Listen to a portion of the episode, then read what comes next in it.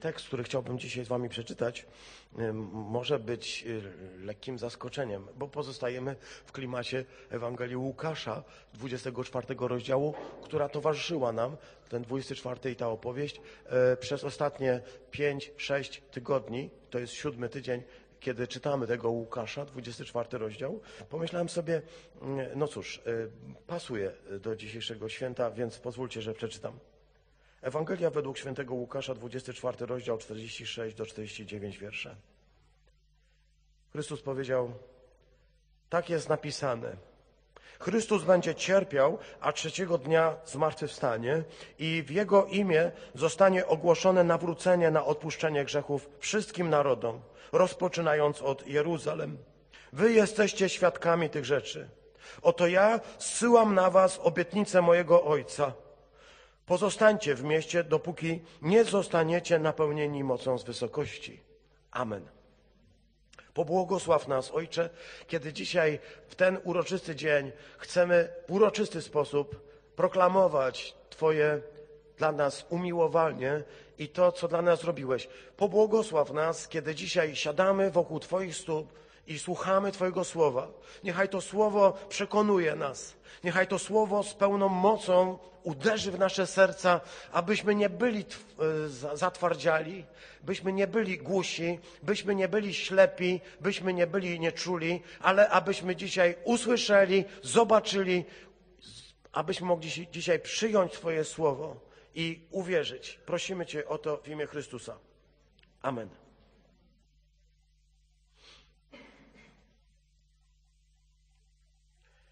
Święto, które dzisiaj mamy, y, święto Zielonych Świąt, to święto, które y, wiąże się y, i z naszą nazwą.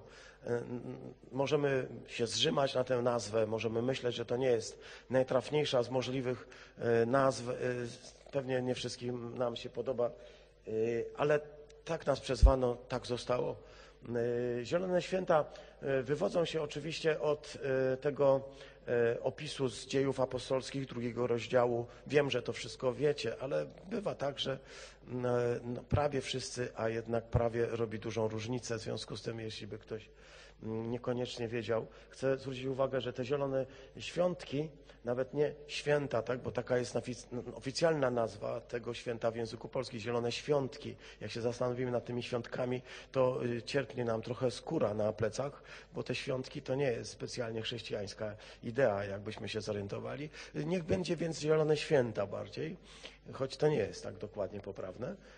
Kiedy nadszedł Dzień Zielonych Świąt, to było 50 dni po tym, gdy Chrystus powstał z martwych. To było 50 dni po tym, kiedy zaczęto odliczać e, e, po kolei te e, kłosy Omeru, zgodnie z tradycją żydowską. Chrystus powstał z martwych pierwszego dnia po szabacie, wtedy, kiedy na pola wyruszyli żniwiarze, aby ścinać sierpem pierwsze snopy jęczmienia, które już na polach izraelskich w marcu, kwietniu dojrzewają i już wtedy ten omer się zaczyna liczyć. 50 dni omeru, 50 dni liczenia. Jezus jest tym, tymi pierwocinami, tak? To jest tym, który pierwszy zmartwychwstał. Ale 50 dni później wszystkie ważne wydarzenia w jego życiu działy się w święta i to wydarzenie, które rozpoczyna dla nas historię Kościoła, jest początkiem Kościoła, jest także i dzieje się w zielone święta, dzieje się w tradycyjne żydowskie święto. Dlatego Kościół jakby ciągle musi wrócić ostatecznie do tych korzeni, które są judaistyczne, które są związane e, z Izraelem, e, tym biblijnym, którego dobrze znamy. W ten dzień Zielonych Świąt Znajdowali się wszyscy, dosłownie siedzieli wszyscy razem na tym samym miejscu i nagle dał się słyszeć z nieba szum jakby gwałtownego wiatru i napełnił cały dom, w którym siedzieli. I ukazały się też języki jakby z ognia, które rozdzieliły się na każdym z nich i zaczęli, byli, zostali napełnieni Duchem Świętym i zaczęli mówić innymi językami, jakim Duch Święty pozwalał mówić. To jest ten początek. Wszyscy to dobrze znamy. Dzisiaj to czytamy tak, jak czyta się we wszystkich kościołach, w różnych tradycjach, bo dzisiejszy dzień jest świętem ogólnochrześcijańskim. Ten więc Dzień Zielonych Świąt, taka jego nazwa, to także Pięćdziesiątnica, to jest inna nazwa tego samego święta. W języku polskim występują te dwie nazwy. Zielone Święta tradycyjna, zresztą stara słowiańska nazwa, a y, nowa nazwa związana właśnie z tradycją liturgiczną Kościoła to Pięćdziesiątnica. Od tego pochodzi greckie, y, pochodzi od greckiego słowa pentekoste i od tego pentekoste pochodzi właśnie też pentekostalizm, czyli ruch zielonoświątkowy. Te nazwy e, w, tradycji Biblii Tysiąclecia e, nawet są tak wprost ujęte. Kiedy nadszedł wreszcie Dzień Pięćdziesiątnicy, tak jak ktoś ma Biblię Tysiąclecia, to dokładnie tak ma. Więc w jednej tradycji Dzień Zielonych Świąt, w drugiej tradycji Dzień Pięćdziesiątnicy. Chcę zwrócić uwagę na to, że dzisiaj to także święto Szawuot, ponieważ tak się zdarzyło w tym roku, że święto Paschy wypada wtedy, kiedy nasza chrześcijańska Wielkanoc i święto Szabłot też wypada wtedy, kiedy nasza chrześcijańska Pięćdziesiątnica. Szabłot to wspomnienie kilku wydarzeń naraz. Jest to przede wszystkim wspomnienie nadania prawa, tory. Tora została nadana na górze,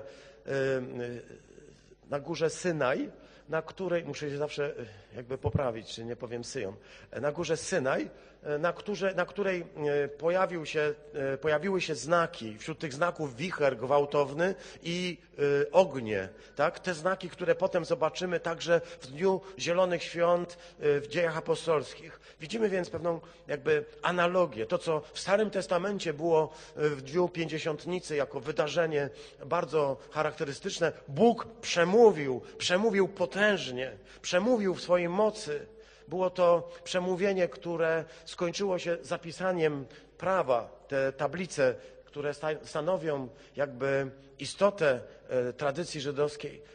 Zostały spisane prawa. Tak wierzą Żydzi. Tego dnia został spisany dekalog i zaczęło się, zaczęło się być spisywane prawo.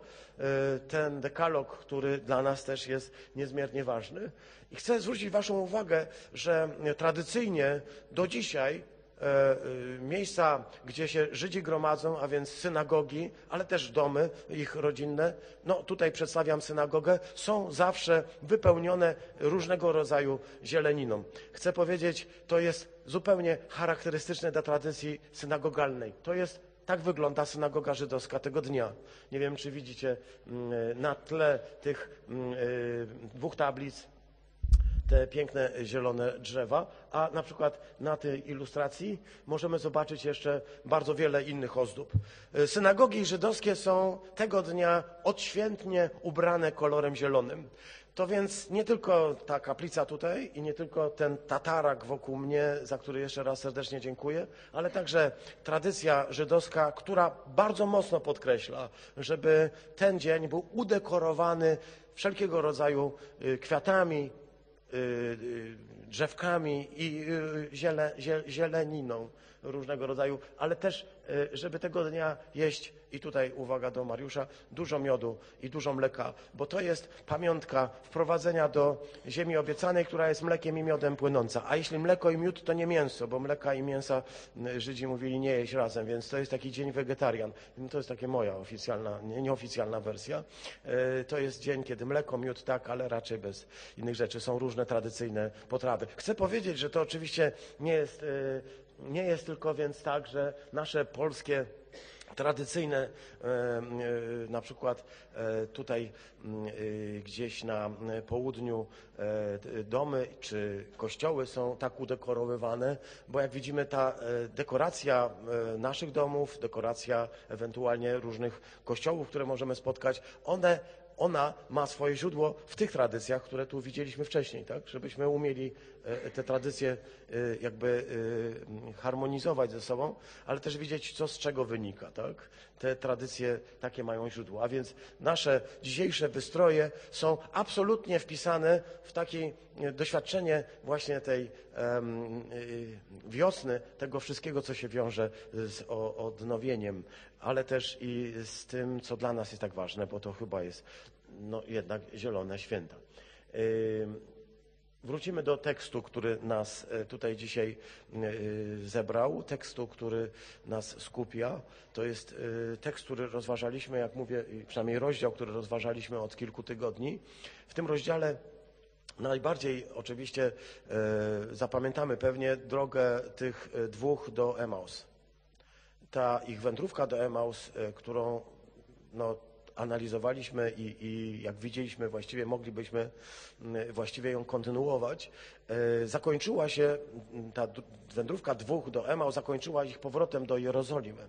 Wrócili do Jerozolimy, aby tam w obecności jedenastu i innych zebranych wykrzyczeć głośno, Pan rzeczywiście zmartwychwstał i y, usłyszeć, że tak, my też to słyszeliśmy, bo przyszedł Piotr. Tej historii nie znamy, jej nie ma opisanej w Biblii. Przyszedł Piotr i powiedział, że spotkał zmartwychwstałego. Przyszły także niewiasty, żeby powiedzieć, widziałyśmy Pana. Powstał z martwych. To był ten ciągle ten pierwszy dzień, widzicie, to jest ciągle pierwszy dzień tygodnia. My przeszliśmy z Wielkanocy aż po Pięćdziesiątnicę, a ciągle jesteśmy tego pierwszego dnia tygodnia przez te wszystkie dni. Ja nie wiem, co będziemy rozważać y, za rok, ale jak Bóg pozwoli, pewnie drugi dzień, bo już pierwszy mamy dobrze obeznany. Pierwszy dzień tygodnia. I wtedy, gdy rozmawiali, gdy ze sobą tak entuzjastycznie dzielili się wiarą, i jeden przez drugiego opowiadał, co słyszał, co widział, czego doświadczył, tamci mówili, jak ich serce było rozpalone, jak, nie wiem jak to powiedzieć, jak Eli stopy. Kto był w piątek, albo kto słyszał dzisiaj świadectwo, wie o czym mówię. Na zawsze zimę. Rozpalone, rozpalone serca, które powodują, że człowiek autentycznie może powiedzieć: Kocham Ciebie, Panie, całym sercem. To jest to rozpalenie serca. Zaczęli o tym mówić. Y, Zaczęły ustępować te wszystkie lęki, obawy, które im towarzyszyły przez całe te y, ostatnie godziny, dni, kiedy widzieli, co się stało z ich Panem, kiedy widzieli, co, jak legły w gruzy ich nadzieje, ich y, wszystkie wyobrażenia o tym, w jaki sposób Pan przyjdzie, w jaki sposób Pan przychodzi, w jaki sposób Pan działa, kiedy to wszystko zaczęło się powolutku znowu odradzać. Wtedy przyszedł. Powiedział im to, co zawsze mówią Żydzi na dzień dobry. Shalom. Shalom Alechem. Pokój z wami. Shalom Alechem. Tak powiedział do nich, kiedy stanął i ich zamurowało. Bo jedną rzeczą jest wiedzieć, że jest. Jedną rzeczą jest wierzyć, że jest. A drugą, zupełnie czymś rewelacyjnym jest zobaczyć to, co się wierzy. Zobaczyć Jego stojącego po środku, z ranami po gwoździach, z ranami w boku. Zobaczyć Go i oniemieć. Tam jest powiedziane, nie mogli wierzyć aż z radości, kiedy Go widzieli. To jest ten rodzaj radości. Mówiliśmy o tym w piątek. Każdy powód jest dobry, żeby nie wierzyć. Czy to dlatego, że jesteś smutny, czy to jesteś dlatego, że jesteś przybity, czy to dlatego, że jest tak dużo ciężarów, czy to dlatego, że jest bardzo dużo problemów, ciągle są problemy. Żebyś ty wiedział, jak ja mam problemy, to byś też raczej taki entuzjastyczny nie był. Ale kiedy już nagle się okazuje, że problemów nie ma, wtedy też jakoś się okazuje, no wiara jest gdzieś obok. I tutaj Jezus e, zaczyna ich przekonywać i daje im jedyne swojego rodzaju dowody. Mówi, możecie dotknąć, możecie przekonać się, że żyję. A jeśli ciągle jeszcze nie wierzycie, bo myślicie, że duchem jestem, to chcę powiedzieć, dajcie mi coś do jedzenia. I wziął miód. Wziął miód i rybę pieczoną. Ryba to nie mięso. I zaczął do nich mówić. Otwierał ich umysły, czytamy. Tak jak tych dwoje, dwoje którzy, tych dwóch, którzy szli do Emau. Zaczął otwierać ich umysły. Panie, otwieraj nasze umysły. One się ciągle zamykają, a ty ciągle je musisz otwierać. Mój umysł tak ma. Ciągle się zamyka i, i ciągle potrzebuje, Panie, proszę Ciebie, otwórz znowu. Dlatego zawsze się modlę, kiedy czytam słowo. Zawsze się modlę o to, żeby Bóg otworzył mi umysł. Chrystus przychodzi, aby otwierać umysły, nie po to, żebym zaczął rozumieć wszystkie wszechświaty, ale za, zaczął rozumieć Pismo. Otworzył ich umysły, aby mogli zobaczyć, zobaczyć, co jest napisane. Że Chrystus musi cierpieć i musiał cierpieć. że Chrystus musiał zostać ukrzyżowany. Myśmy się nad tym zastanawiali właśnie niedawno temu, kiedy mm, po prostu zwyczajnie yy, czytaliśmy te słowa przy okazji uczniów Demaus. On to samo zrobił. On ciągle przychodzi z takim kazaniem, zobaczcie, kazaniem opartym na słowie. Jego kazania oparte są ciągle na słowie. To nie są wymyślone historie, bajki, to, są, to jest słowo, to jest powrót do słowa. Dzisiejszemu chrześcijaństwu wciąż jest to potrzebne. Istnieje niebezpieczeństwo, że chrześcijaństwo dzisiaj będzie jakby yy, potrafiło się bez słowa obyć, bez Biblii obyć. Kocham Biblię. Dzisiejszy dzień to święto Biblii, ponieważ tradycyjna żydowska y, wykładnia, interpretacja mówi o tym, że to jest święto Tory, to jest święto nadania prawa, święto prawa, święto pisma. Dzisiejszy dzień to także święto pisma. Szanuj je, kochaj je. Nie patrz na to, co robią ludzie z nim.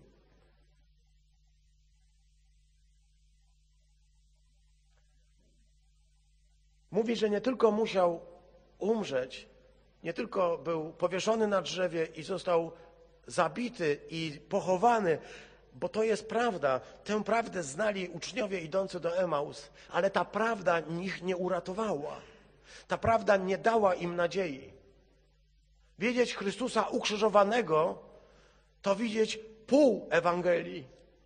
To jest jak zawsze ta istotna, bez wątpienia zasadna część, dzięki której możemy powiedzieć Chrystusa ukrzyżowanego. To chcę zwiastować.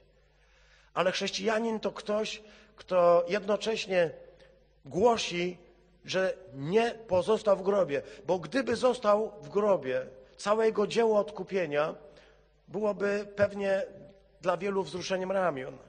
Tak nawet skoro uczniowie idący do Emaus mówili, że ich zawiódł, Zmartwychwstanie jest koniecznie potrzebne, aby moc śmierci Chrystusa została przełamana i stała się faktem w nas. Dobra nowina stała się faktem w nas. On mówi, że musi się to stać, zgodnie z Pismem. Ale mówi dalej, że w Jego imię zostanie ogłoszone nawrócenie. I teraz chciałbym zwrócić Waszą uwagę, szczególnie Was, katechumenów. Tu jest użyte słowo, zostanie ogłoszone. Zgadnij, jakie tu jest słowo. Dobrze. Tak jest, tak jak myślisz. Kerygmat w pewnej postaci, bo to będzie, zostanie ogłoszone, wymaga tam zmiany trochę czasu. Będzie ogłoszone, zostanie proklamowane, będzie zwiastowane. To są wszystko te same słowo, które w Grece jest, brzmi kerygmat, albo kerygma dokładnie, my mówimy kerygmat czyli proklamacja. Ma być oficjalnie ogłoszone, że Chrystus musiał umrzeć i Chrystus musiał powstać z martwych. I dzisiaj to także proklamujemy. To jest także kerygmat. Chrystus umarł za Twoje grzechy i umarł za grzech całego świata. I powstał z martwych dla naszego usprawiedliwienia. To jest nasza wiara. Możesz powiedzieć na nią. To jest nasze wyznanie. I że Kerygmat brzmi dokładnie tak, jak go Jezus sformułował od początku. Nawróćcie się i wierzcie Ewangelii.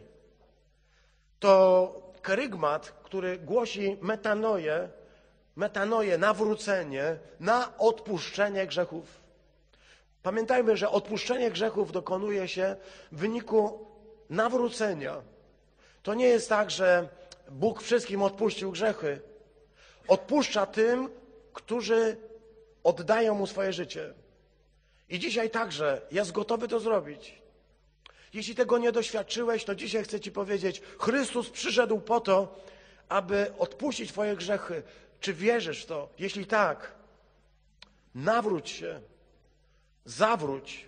Chcę zwrócić uwagę, że to nawróć, to zawróć, to nie jest słowo religijne w znaczeniu. Masz teraz jakąś pokutę czynić. To jest słowo, które oznacza zmień sposób myślenia. Meta, nus, zmiana myślenia. Metanoja znaczy zmienić swój sposób myślenia. Chrześcijanin to człowiek, który ma zmieniony sposób myślenia. Za tą zmianą sposobu myślenia idzie zmiana sposobu wartościowania, to idzie zmiana stylu życia, bo zmieniłeś swój sposób myślenia. Zacząłeś inaczej patrzeć na świat. Inaczej patrzeć na ludzi, inaczej patrzeć na swoich bliskich, na sąsiadów, ale też inaczej patrzeć na swoich wrogów. Dzisiaj wysłuchaliśmy tego świadectwa Damiana, który mówi tak: Przyjmuję jako najwyższy honor, gdy mi ktoś ubliża, za to, że jestem chrześcijaninem. To jest najwyższy honor. Żeby to zrozumieć, trzeba mieć zmieniony sposób myślenia. Bo normalnie człowiek odpowiedziałby złym słowem na złe słowo. Odpowiedziałby, to ty jesteś głupi. A ja słyszę dzisiaj to, czego nigdy nikogo nie trzeba uczyć. Jeśli przyjąłeś Chrystusa, to wiesz, że nie przekleństwem, ale błogosławieństwem się stajesz dla ludzi. Gdy ci złorzeczą, błogosławisz. Gdy cię prześladują, modlisz się o nich.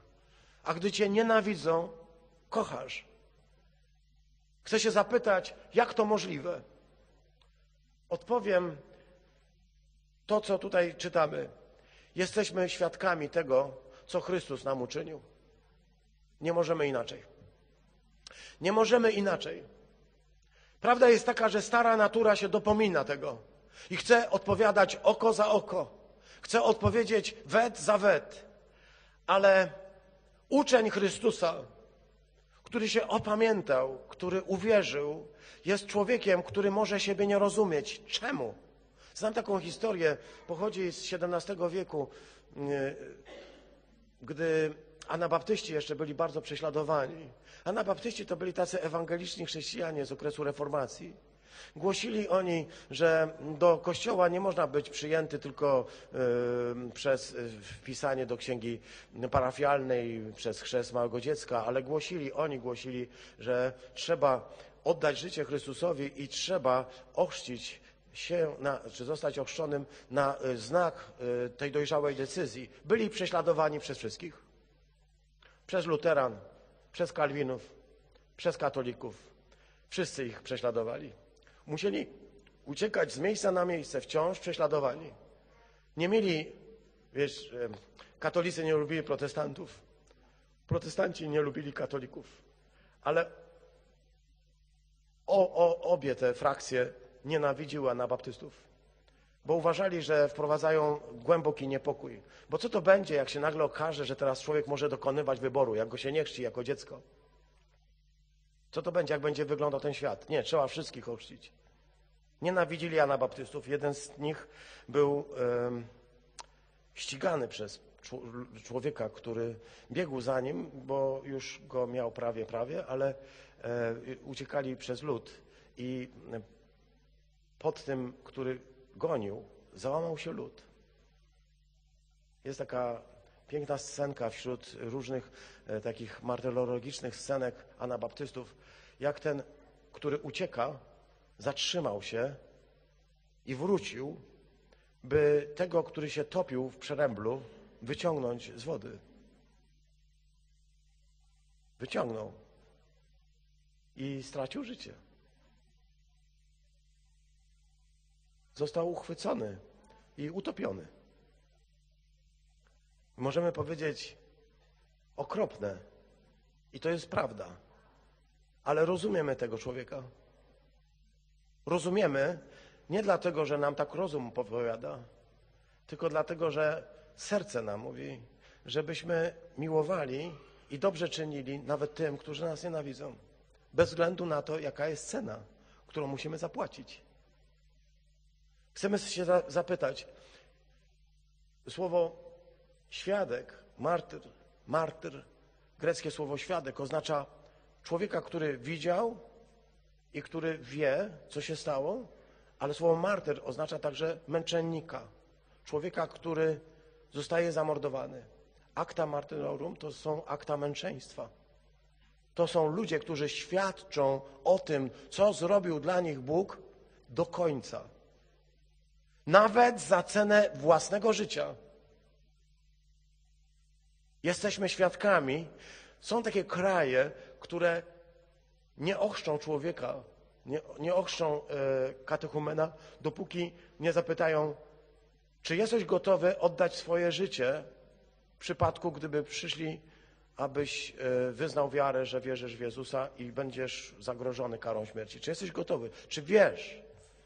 Są takie kraje, których zadaje się pytanie, czy wiesz, że oddanie życia Chrystusowi oznacza, że będziesz wyszydzony, będziesz odrzucony i możesz być zabity. Czy wiesz o tym?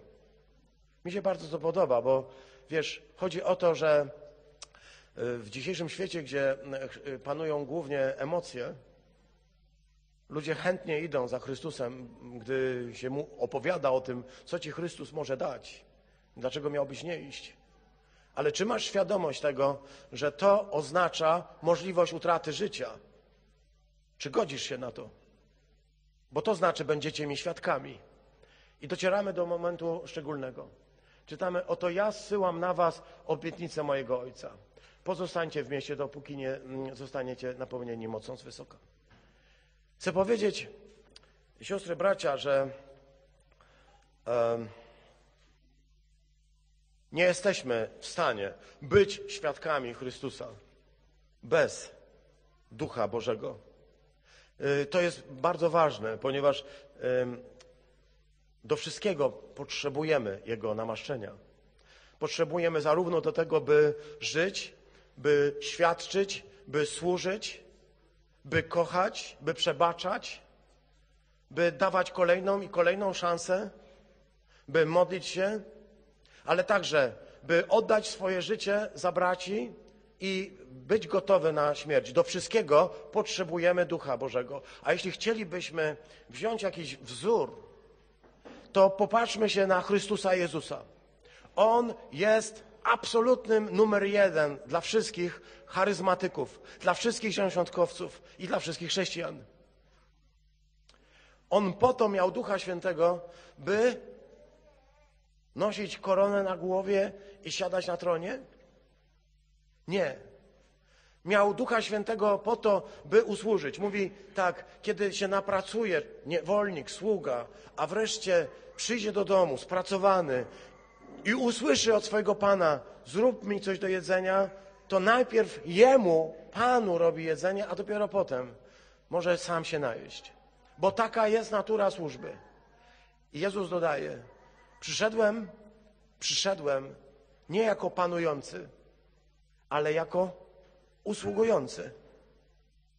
I widzimy go jako usługującego. Zmęczony usługuje.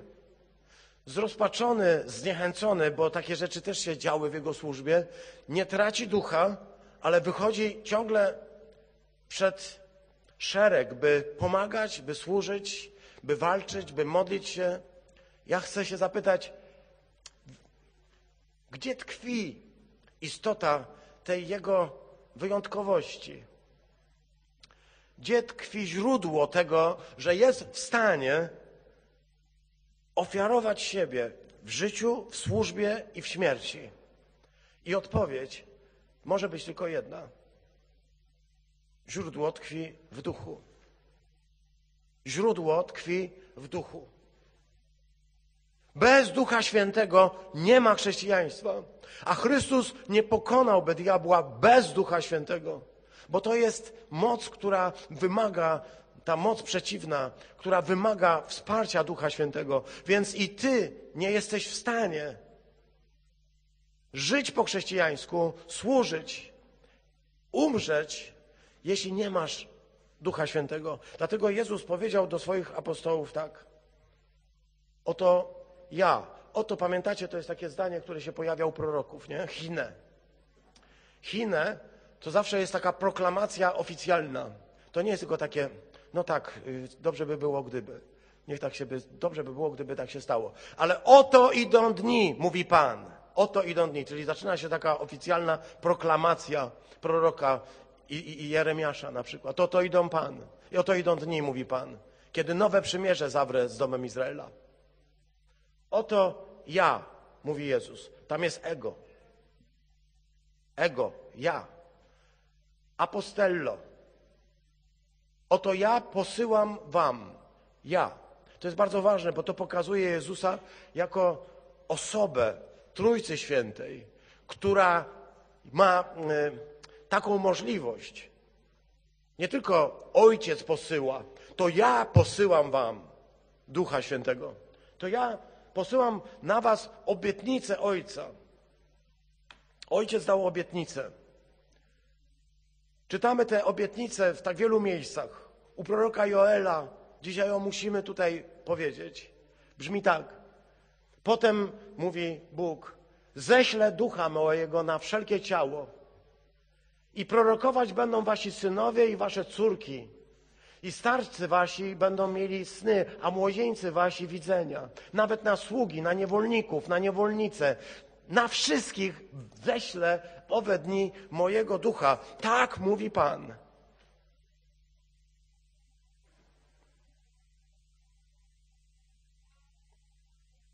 Wszyscy ludzie, mali i wielcy, pobożni i religijni, ale tak łotry z podziemnej gwiazdy, złodzieje, narkomani prostytutki. Wszyscy potrzebujemy tego samego.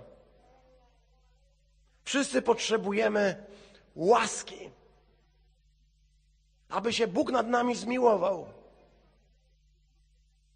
Potrzebujemy odwrócenia od dotychczasowego stylu życia, od, do zwrócenia się do Boga. Wiesz bowiem, że żyjąc tak, jak żyjesz, po swojemu, nie możesz być ani szczęśliwy, ani spełniony. Rozdzierająca pustka, poczucie winy, poczucie braku sensu, którego nie da się ukoić w żaden sposób. Ani rozrywką, ani nową pralką, nowym samochodem na przykład, ani żadną inną rzeczą, narkotykiem czy alkoholem. Nic nie da się ukoić, nic nie ukoi tej pustki i tego wewnętrznego poczucia braku sensu, zarówno u ludzi religijnych, jak i u absolutnie niereligijnych.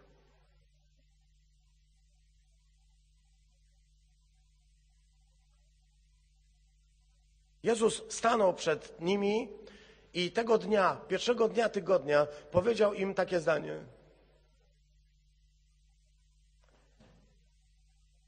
Czekajcie, aż ześlę na was obietnicę mojego Ojca, moc z wysokości. Chcę się zastanowić przez chwilkę na tym, bo tu są te obietnice. Jest taka obietnica, która mówi także u Izajasza, przepiękna obietnica, zwróć na nią uwagę. Lubimy Izajasza, czytamy go w piątki na modlitewnych. Izajasza 32 rozdział, 12 do 16. Podnieście żałobny lament nad losem rozkosznych łanów, nad urodzajną winnicą, nad ziemią ludu mojego, którą prorastają ciernie i osty, nad wszystkimi domami wesela rozbawianego miasta. Bo pałac opustoszeje, wrzawa grodu ucichnie, wzgórze zamkowe i baszty na zawsze staną się ludziem, siedliskiem dzikich osłów, pastwiskiem dla stad. Tak będzie do czasu, gdy zostanie wylany na nas duch z wysokości. Wtedy pustynia zamieni się w ogród, a ogród będzie za lat uznany. I prawo zamieszka na pustyni, a sprawiedliwość osiądzie w ogrodzie. Widzimy to? Tyle razy Izajasz rozbudzał nasze wyobrażenie. Tak właśnie, tak właśnie jest. I nie chodzi o geografię, chodzi o Twoje i moje serce. Było pustynią, Saharą, bez życia. Byłem martwy, nie miałem możliwości ręką i nogą ruszyć. I nie byłbym dalej zdolny, gdyby nie to, że Bóg dał swojego ducha. Jak wtedy, gdy stworzył Adama, który był zrobiony z gliny, jak posąg, ale martwy, dopóki Bóg nie tchnął w jego nozdrza dechu życia i stał się Adam, człowiek, istotą ożywioną. I tutaj czytamy to samo. Człowiek stracił, wszystko stracił. Pozory życia zostały rozbawione, roztańczone. Pozory. I tak będzie do czasu, aż Zostanie wylany na nas duch z wysokości. To jest to samo słowo, widzisz? Ten sam zwrot. Duch z wysokości. I wtedy pustynia zamieni się w ogród. I możemy czytać o tym także pięknie u Izajasza w 44 rozdziale. Bo ja wylewam wody na glebę spragnioną i strumienie na ziemię wyschniętą. Ja ducha swego na twój ród wyleję i błogosławieństwo na twoje potomstwo. Wtedy rozkrzewią się jak trawa między wodami, jak wierzby nad potokami. Tak, Dlatego dzisiaj obchodzimy to radośnie i tak zielono, ponieważ jesteśmy przekonani, że właśnie to stało się udziałem Kościoła od początku. Kościoła w Dzień Pięćdziesiątnicy, Kościoła w Dzień Zielonych Świąt i Kościoła dzisiaj, Kościoła tutaj. Na świadectwo tego dzisiaj słyszeliśmy to, co wydarzyło się Eli na piątkowym modlitewnym nabożeństwie. Jej zanurzenie w duchu, jej chrzest w duchu, to wciąż jest. Chcę zadać pytanie, siostry, bracia. E, czy jesteśmy w stanie uświadomić sobie, e, ten slajd e, z tekstem głównym chciałbym prosić, uświadomić sobie, że tam nie ma żadnych warunków wstępnych. Kiedy czytamy o tym, że wyleje swojego ducha na wszelkie ciało, to chcę się zapytać Was, siostry, bracia, czy mamy świadomość, że tu nie ma żadnych warunków? Chrystus nie mówi, jak będziesz grzeczny, jak będziesz święty, w nagrodę dostaniesz medal w postaci Ducha Świętego. Bóg da ci Ducha Świętego jako dodatek. Czytasz, że nic z tego? Czytamy jedną rzecz. Co masz zrobić? Jaki jest warunek jedyny postawiony przez Chrystusa? Pozostań w mieście. To jest dobre y, dla Szymona ponieważ to słowo takie prorocze, zbór gdański nazywa się miasto. Więc pozostań w mieście. Ale to także dla e, e, rosyjskojęzycznych, prawda? Ponieważ w mieście znaczy razem. Taka gra słów. Wybaczcie. Zobaczcie, nie ma żadnego warunku. Zauważyłeś? Nie musisz być idealny, doskonały, nie musisz być kochającym ojcem rodziny. Możesz być naprawdę człowiekiem zwyczajnym. Nie musisz być piękna i w ogóle wyjątkowa. Nie musisz być e, i nie musisz rozumieć, że musisz sobie na to zasłużyć. I chcę to powiedzieć. Nie musisz sobie zasłużyć. Więcej, nigdy sobie nie zasłużysz na to. To, co dzisiaj chcemy zwiastować, to to, że Chrystus chce dać swojego ducha wszystkim, którzy wierzą. Każdy, który zaufał, może go otrzymać. Warunek jest jeden. Zostańmy razem. Pozostańmy razem w mieście. To jest bardzo ciekawy warunek. On nie zakłada modlitwy, choć jej nie przeczy. On nie mówi, że y, będą teraz przez 10 dni ciężko, ciężko się modlić, to po 10 dniach wyleje na nich ducha, tylko muszą przez 10 dni się modlić. Jak się będziesz 10 dni modlił, jeszcze 10 dni pościł, 10 dni nie spał, 10, 10 dni, dni z nikim nie rozmawiał, tylko będziesz się 10 dni ciężko modlił, to po tej modlitwie 10-dniowej, po 10-dniowym poście, po 10-dniowych wyrzeczeniach, wreszcie wyleje na ciebie ducha, jak zobaczysz, że ty się rzeczywiście 10 dni modliłeś bez przerwy. Jak się okaże, że mm, miałeś przerwę, mm, do widzenia. Nie ma żadnych warunków. Tam nie jest powiedziane, że musicie się 10 dni modlić. Tam jest powiedziane, bądźcie razem. Ja wiem, że Duch Święty działa tak jak chce i każdy z nas to powie. Duch Święty działa jak chce, wylewa się tak jak chce. On nie ma żadnych reguł. Nie ma tak, kiedyś mnie zapytano, byłem na takiej konferencji poproszony o to, żebym powiedział, jak działa Duch Święty. Przyszedłem i powiedziałem, mam bardzo proste zdanie. Nie wiadomo. On działa jak chce, kiedy chce, gdzie chce.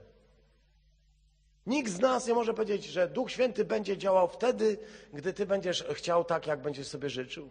Duch Święty działa jak chce i dotyka ludzi tak, jak chce. Dlatego, kiedy się zbieramy jako Kościół, to nie ja decyduję o tym, czy Ty możesz być, czy Ty nie możesz być, czy Ty pasujesz do tego grona, czy nie pasujesz. Ani ja, ani Rada Starszych.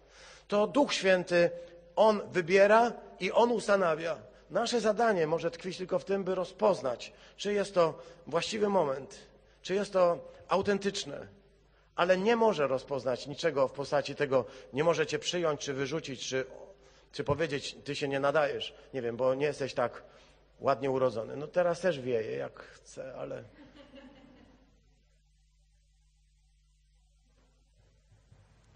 Powiedz, czy jesteś człowiekiem, który ma braki, ma niedoskonałości? Jesteś nieraz zapiekły w swoim gniewie, nie potrafisz przebaczyć. Nieraz jesteś zupełnie niewiarygodny. Ty wiesz najlepiej, jak bardzo jesteś niewiarygodny. Ty wiesz, że nie jesteś doskonały. Ty wiesz, że nie jesteś jeszcze przygotowany do tego, żeby być świadkiem. Powiedz mi o wszystkich swoich brakach. Powiedz mi o tych wszystkich rzeczach, które tworzą to utkane Twoje życie z różnych niedoskonałości i słabości. A ja Ci powiem o Duchu Świętym. O tym, który unosił się nad bezmiarem wód w dniu stworzenia, kiedy wszystko było chaosem. Jak ten duch zaczyna wszystko porządkować. Jak ten duch, który zaczyna to wszystko układać. Powiem Ci o Duchu Świętym, który rozdzielił wody Morza Czerwonego wtedy, gdy wydawało się, że nie ma wyjścia, że Izrael będzie musiał wrócić do niewoli. Powiem Ci o Duchu Świętym, jak Jego moc rozdzieliła wody Morza Czerwonego i przeszli Izraelici suchą stopą na drugi brzeg. I powiem Ci o Duchu Świętym, który pogrążył wszystkie wozy Faraona. Powiem Ci o tej mocy. Powiem Ci o Duchu Świętym, który wysłuchał modlitwy Eliasza, kiedy modlił się na górze Karmel, w obliczu wszystkich innych. Wiesz, on jeden i 400 proroków. On jeden przeciwko wszystkim prorokom Baala, Aszery, wobec ludzi, którzy są, nie, mo nie mogą zdecydować, komu służyć. Stanął sam jeden. Powiem Ci o tym duchu, który jak stąpił z nieba, to rozpalił do żywa wodę na ołtarzu, którą Eliasz specjalnie wylał, bo dla Ducha Świętego nie ma nic niemożliwego. I to jest to, o czym dzisiaj chcemy powiedzieć i głosić. Możesz mówić o swoich brakach, niedyspozycjach, trudnościach, problemach, ale chciej usłyszeć, że to dla Ducha Świętego się nie liczy. Dla Ducha Świętego liczy się tylko tak: pozostań. Pozostańcie razem. Duch, który wzbudził z martwych nie tylko łazarza, nie tylko chłopca z Nain, nie tylko dziewczynkę, tego, który został ukrzyżowany. Ten duch wzbudził z martwych. To nie jest tak, jak nieraz możemy myśleć, że jak będziesz hiper, super, doskonały, bez skazy, to dostaniesz medal w postaci Ducha Świętego. To jest tak, że bez Ducha Świętego nie możesz żyć, nie możesz służyć, nie możesz świadczyć, nie możesz ustać. Ale chcę Ci też powiedzieć, że ten Duch Święty zostaje Ci dany właśnie po to, żebyś mógł zwyciężyć.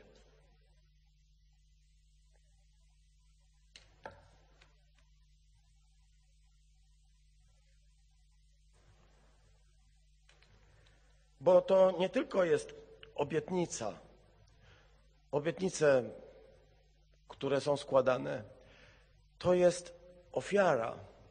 Bóg nie tylko obiecuje, ale daje. Ta obietnica to nie jest taka obietnica, w której Chrystus mówi, coś ci dam. Gdy ojciec obiecał, to Chrystus dopilnowuje, byś otrzymał.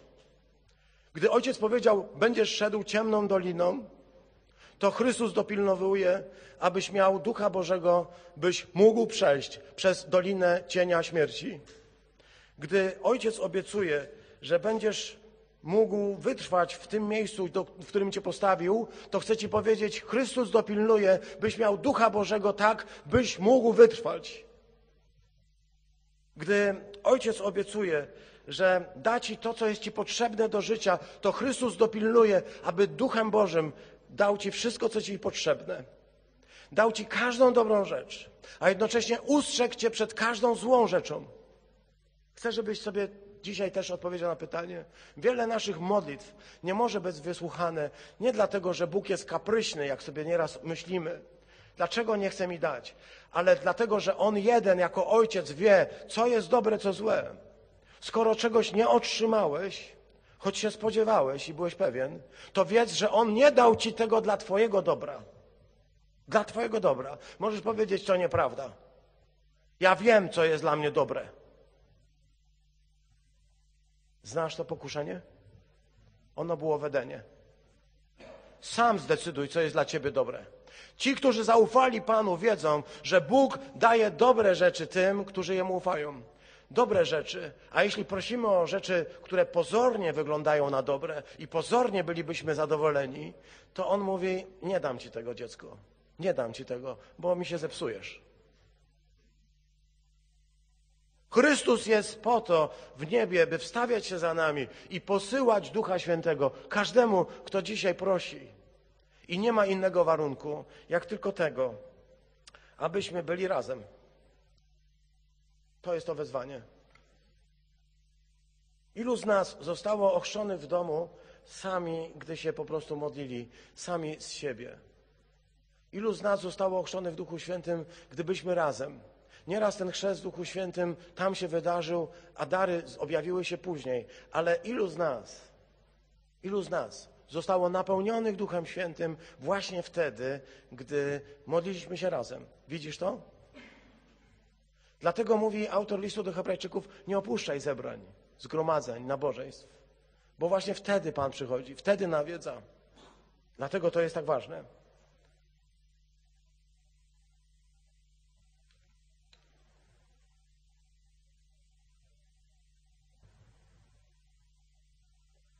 Warunek, pozostańcie w Jerozolimie i się nie rozpraszajcie. Bądźcie razem. Nauczcie się być we wspólnocie. Nauczcie się być razem. Nauczcie się razem modlić, razem jeść, razem świętować, razem przeżywać trudności. Bo Bóg tchnął Ducha Świętego w Kościół, swoją oblubienicę i nas w to włącza. Zapraszam Cię dzisiaj, módl się i proś, bo On nie stawia żadnych wymagań. On mówi tylko zaufaj. Amen.